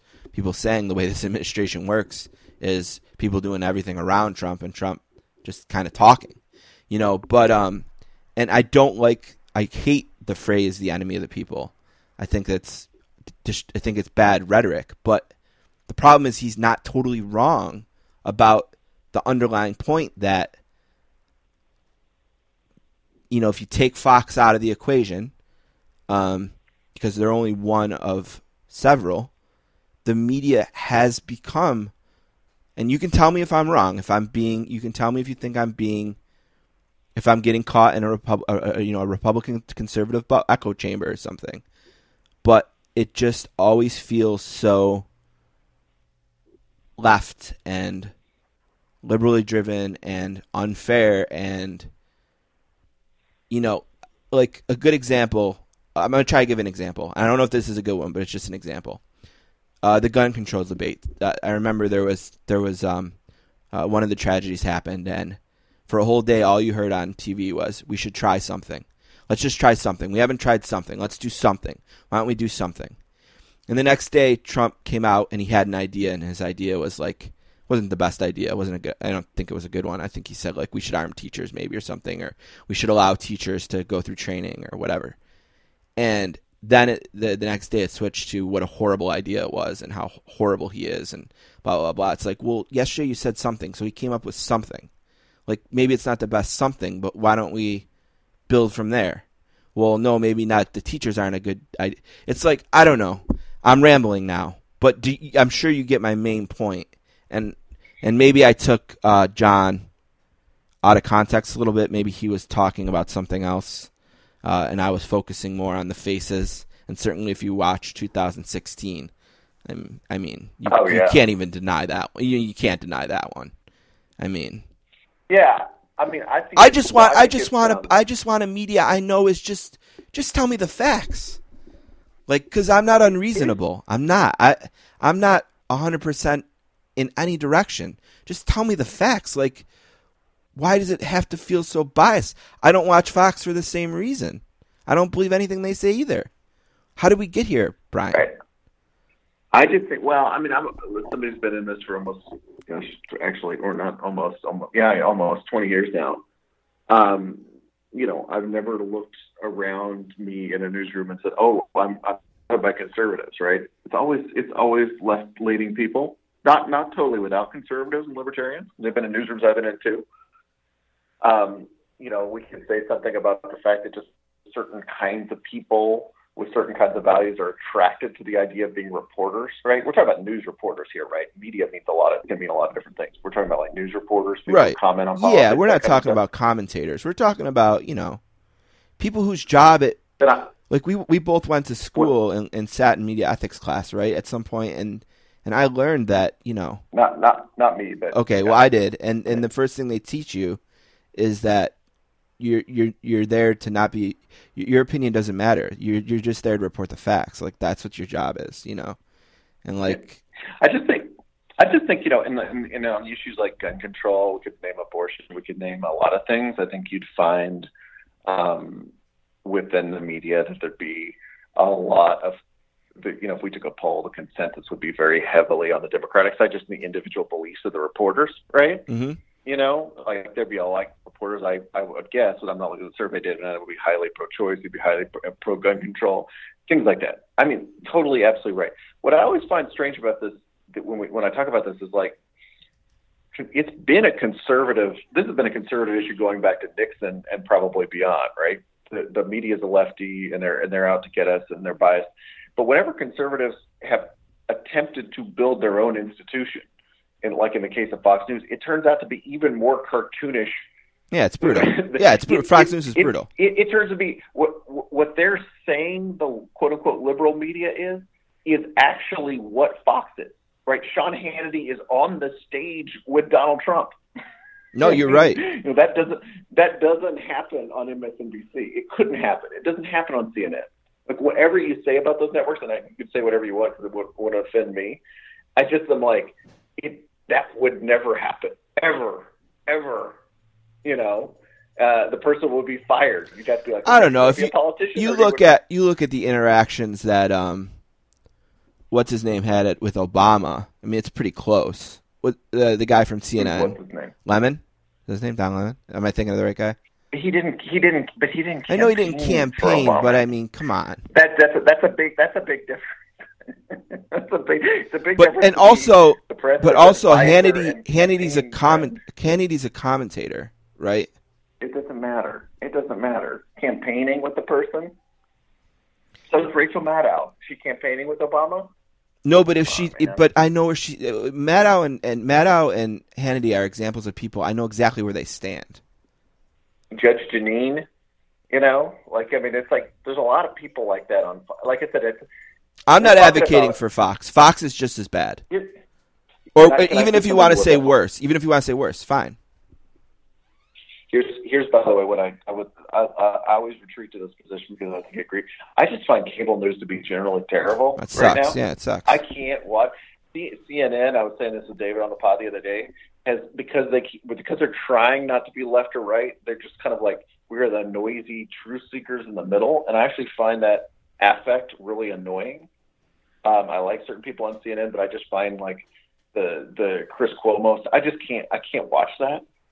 So I have found myself retreating to print newspapers and on my Sirius radio, the BBC World, because it's just like it's just like non-hysterical commentary, and and I and I feel so much when I do that. I feel so much better. I actually watched cable on election night. It was the first time I'd watched more than you know, 10 or 15 minutes of cable, not for work, in a long time. And I found it really, really, really hard to watch. And I found after like 30 or 40 minutes, I just, it was very, very hard for me to take because it was so phony and it was so, the affect of it was so TV, you know? right. And I just like, I just can't watch this. And so I've retreat, I've retreated to, to print and, and Britain. That's the places I go for my news. I remember. and I find myself, I'm so much happier. I remember in 2004, Pearl Jam played this "Vote for Change" tour, which you know. I always look back and think it's a big reason why Bush won. I, you know, I really think that. I really think Republicans benefit more from the uh, the celebrities uh, than the Democrats do. Um, maybe I'm wrong. I don't Yes, have any, I- I don't have any I- data for that. That's you know- just a feeling. But you know what? This election might have actually been that theory in reverse, right? Because there were certain parts of the country, right, where Trump came to, and it turned out a bunch of Democratic voters. You know, like Right. more than normal because Mhm. people are kind of like he's kind of the celebrity, right? Right, He's yeah. like a conservative celebrity. hmm No, you're right about that. Th- That was in your article too. I thought that was a really good point. Uh, but what I remember most about because I went to two of those shows. I went to the one in uh, Grand Rapids, Michigan, and one in Toledo, Ohio. And I remember in Grand Rapids, Michigan, there was a pretty big line waiting to get in, and um, the people behind me were spending their time in line, uh, mostly complaining about Fox News. And I remember at some point just turning them and saying like, well, what about every other outlet? Like, so let's, like, so if Fox News sucks because it's too right, I'll concede that. Like, that's one of how many? Right? Like, so, like, why can't we just, instead of complaining about Fox News, like, I think what we need to do as a, as a electorate, as a, is say they all suck and demand better of all of them like like let's talk about the Acosta thing real quick and I'll let you go. Um, he didn't hit a girl or anything. Like he didn't, you know, his little swat away of what, no big, you know, no big deal, right? Like whatever, That was that was obviously right? That was not. Yeah, that was. it was a silly thing to focus on because why not just focus on the way he's behaving? Why why would we ever let anyone behave like that? Why how you said you didn't go to media ethics class. I, I did. Like what where in the world does he think it's appropriate to just he asked his question, he got an answer. Okay, next person's turn. And when like why does he think it's okay to stand there and just filibuster and scream with even without the mic or demand the mic or whatever like what like his behavior in general is like awful like i don't i don't know if i think he should be banned or whatever like or get his stuff taken away maybe but like you can't like why can he why does he think he can act like that? Why do we put up with that?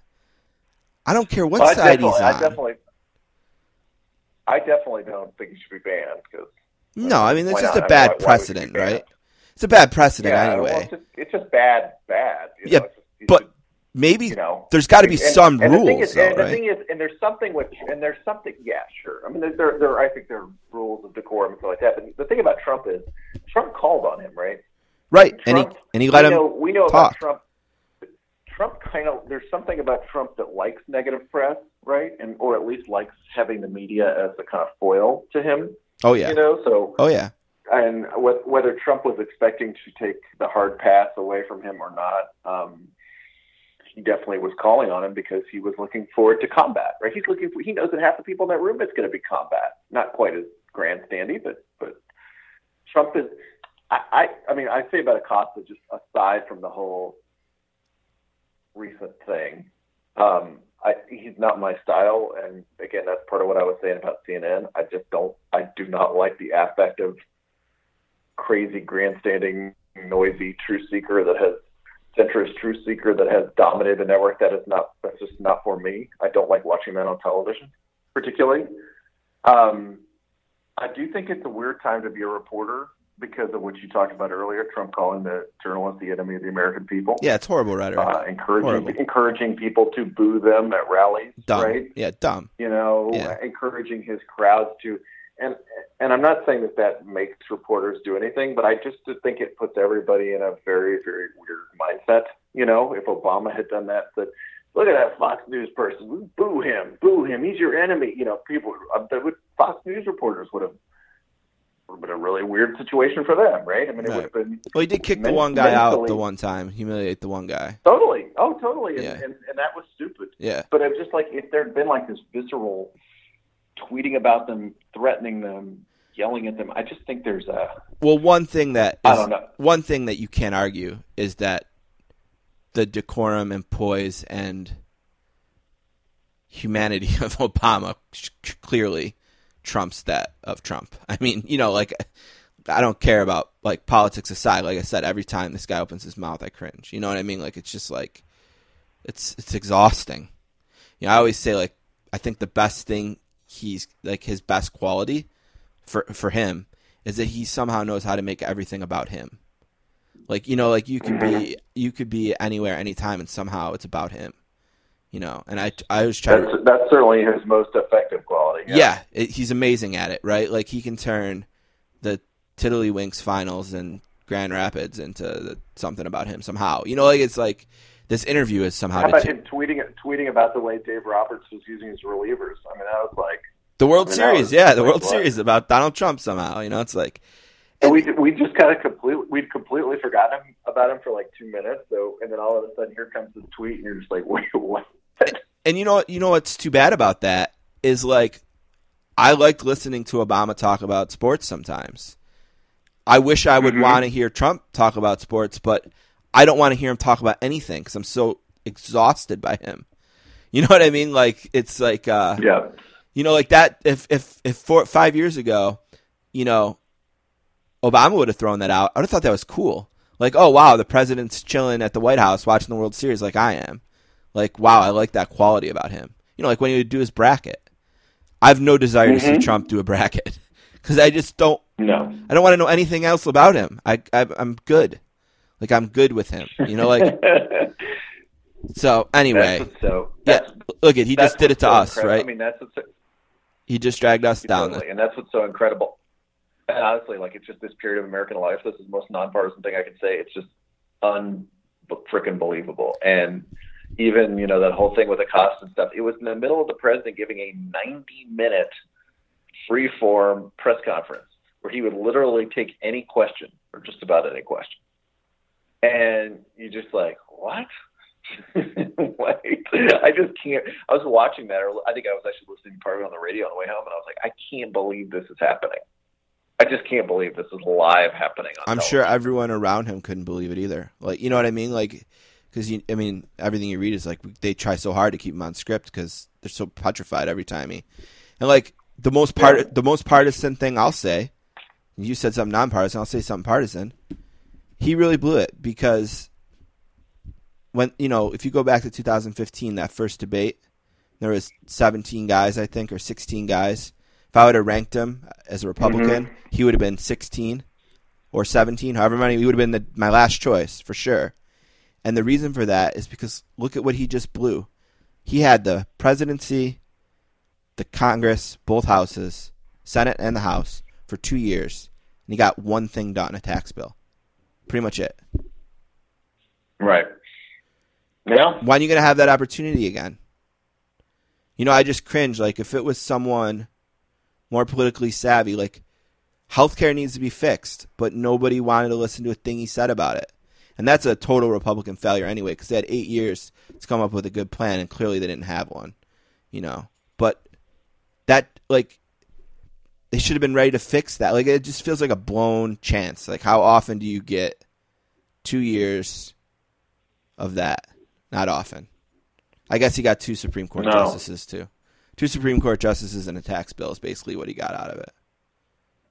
I think, and I just think he he conducted he conducted as he conducts all things, just like exactly like he wants to. Right? He's doing exactly what he wants to. Yeah. Nobody is nobody is interfering with him. You know, it's Brutal. different.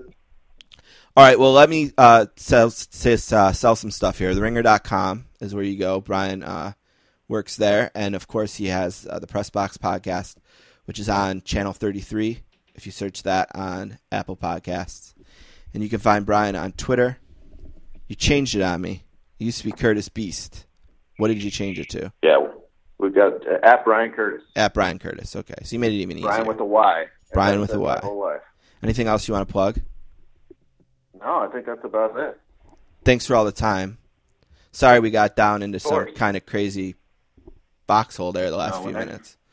Next time we'll talk about something totally uncontroversial like Big 12 football. Yeah, that was more fun. The first 20 minutes we're doing this fun stuff, and the last. and the, for, for sports announcers.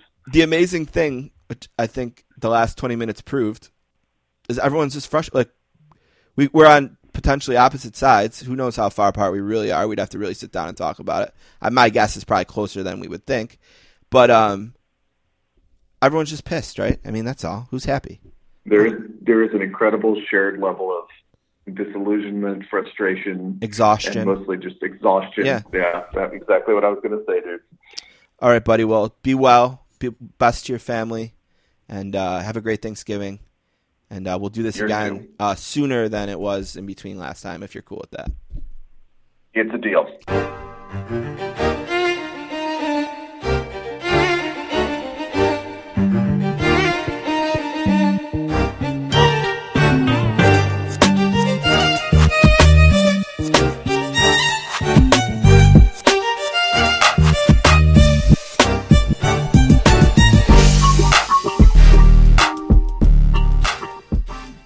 Want to thank Bryan Curtis and John Feinstein for being on the podcast today. Don't forget you can hear today's show and all of our shows on our SoundCloud page at soundcloud.com slash sports dash casters. There's episodes dating back all the way to 2011 on that feed. Uh, also, Adrian Dater and I put out a new episode, episode 26 of the Lonely End of the Rink podcast. It's just 55 or 60 minutes of NHL talk.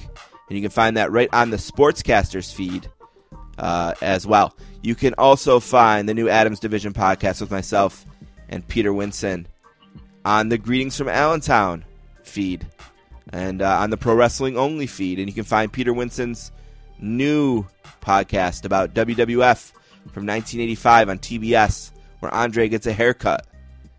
And you can also uh, find that, like I said, Pro Wrestling Only and Greetings from Allentown feeds. And if you want more information on the Greetings from Allentown podcast, it's at GF Allentown Pod on Twitter. This podcast can be found at sports underscore casters on Twitter. And you can also email me, the sportscasters at gmail.com. And I'd love to hear from you. One last piece of business today, and that's one last thing.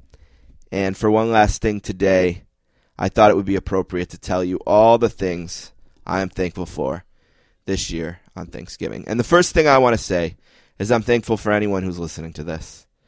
Look at this is a podcast I do in a spare bedroom in my house and it came at a time it started at a time in 2011 where I didn't have anything else. Uh, my career had kind of been taken away from me because of Crohn's disease, and I needed something that I could do at my own pace to keep busy. And seven years later, uh, uh, without Don, with Don, with guests, it's still here. And look, at I know it doesn't have the listeners of Pardon the Take or the Bill Simmons Report or any of those podcasts, but I think we've done good work. I've done good work, something I'm proud of, and I want to thank anyone who listens. Uh, I'm thankful for you. Uh, I'm thankful for all the guests who come on this show the Jane Leavys, the Jeff Pearlmans, the friends I've made like Adri- Adrian Dater, someone who uh, I'll have his back forever. I'm thankful for them. You know, I'm thankful I got to speak to legends like Frank Deford, S.L. Price, Joe Buck, Artie Lange, Duff McKagan, Deuce McAllister, David Justice, John Smoltz, athletes, broadcasters, writers, entertainers. Thankful to everyone who's ever come on. I'm thankful for Drew Brees. Oh my God, isn't he great? 29 touchdowns and two interceptions. I mean, he's a guy who's made all my sports dreams come through, come true, and I'm thankful for that. And I'm thankful for Sean Payton, and I'm thankful the Saints, after absolutely crushing my soul in Minnesota last year, have put together such a fun season. I'm thankful for the Sabres at 15 wins. They didn't get 15 wins until February last year. I'm thankful that Jack Eichel's a Sabre and Jeff Skinner's a Sabre and Rasmus Dahlin and Casey Mittelstadt and all these kids are in their young 20s and the window is just opening and Sabres hockey is going to be fun here for a long time. I'm really thankful for that. It's about time. You know, I'm thankful. I'm thankful for one more thing about the Sabres. You know, back in 1999, uh, they were in the Stanley Cup Finals, and before Game One, uh, we were going. My friend Mike and I were going to go uh, to watch them play at this girl's house that he wanted to uh, try to hook up with, but her boyfriend showed up, so we left and we went to the uh, arena, and I met this girl there. And in 2014, I married her, and in 2016, we had a child and we have a beautiful family, and I couldn't be more thankful for that. You know, I'm not the easiest person, believe it or not, to be around all the time. You know, I can be difficult, I can be moody, and I, I know that, and I try my best not to to to project that on the people that I love. Uh, but if anyone knows Tammy and everything that I've been through, you know that she's always been there for me uh, through really through sickness and in health. She's really taken that part seriously, and I'm grateful for that. Um, and I couldn't be more thankful for the family that I have. You know, being a father, a young father to a young daughter. I'm so thankful that I get to spend every day with her, get to wake up next to her and see her smile and give her kisses and tell her how much I love her and teach her about the A Team and Pearl Jam and try to teach her cool shit, but still let her be an independent little two year old and take her to hockey. And I'm thankful that my dad is retired now and gets to meet us there every week. You know, I'm thankful for my parents, my mom and my dad, my stepfather, I'm thankful for my brothers. My brother Greg's been helping me with this part of the podcast and making sure, you know, that I'm striking the right balance between personal and real, but don't want to bum anyone out, but want to be open. And I'm super thankful. My brother Greg's been there to help me with that. And, uh, you know, I'm really thankful for my brother Anthony everything he's ever done for me. It's great to have two brothers. It's great to have them in Buffalo. I'm thankful for that. We can make dinner plans or meet for a Sabres game. We can do whatever. It's not like it was for so long when Anthony was playing hockey and he was in Sioux Falls or wherever he was, you know, Yale. Um, but I'm really thankful for those guys. I'm thankful for my dog Colston. He's a good little boy. He's always running around in here. Seven years old now. He's been a loyal friend. He's a great big brother. Takes care of my girl Paula. You know, so that's really good. And uh, I'm thankful I still have a grandmother alive, my grandma Marie. Um, she made Thanksgiving dinner yesterday and got to spend some time with her and and be with her. And I, you know, I realized I take her for granted. I wish I didn't do that. You know, you just have this sense she's always going to be there, but I mean, I know that's not true because everyone else, all my other grandparents, passed away. So hopefully, I can do better about taking advantage of the time that we have. Um, Paula is Paula Marie, and she's Marie. Um, so I'm just so thankful for her to still have her around. So lucky to still at 38 years old have a grandparent on this earth to talk to, and I'm so glad that she got to see Paula. Because uh, of course my grandma Paula didn't. Um, so I'm really thankful for that.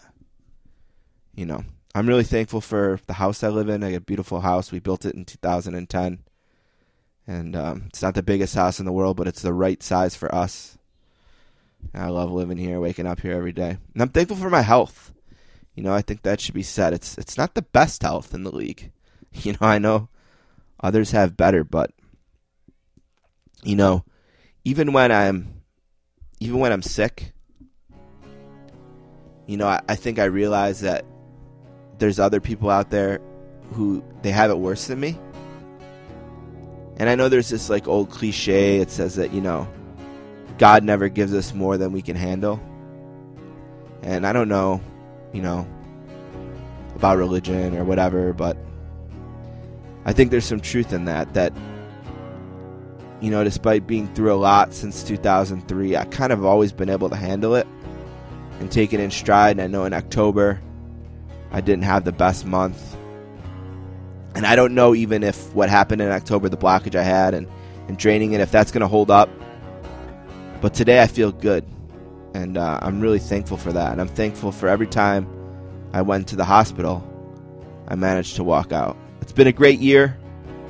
Thanks again for listening. See you next week.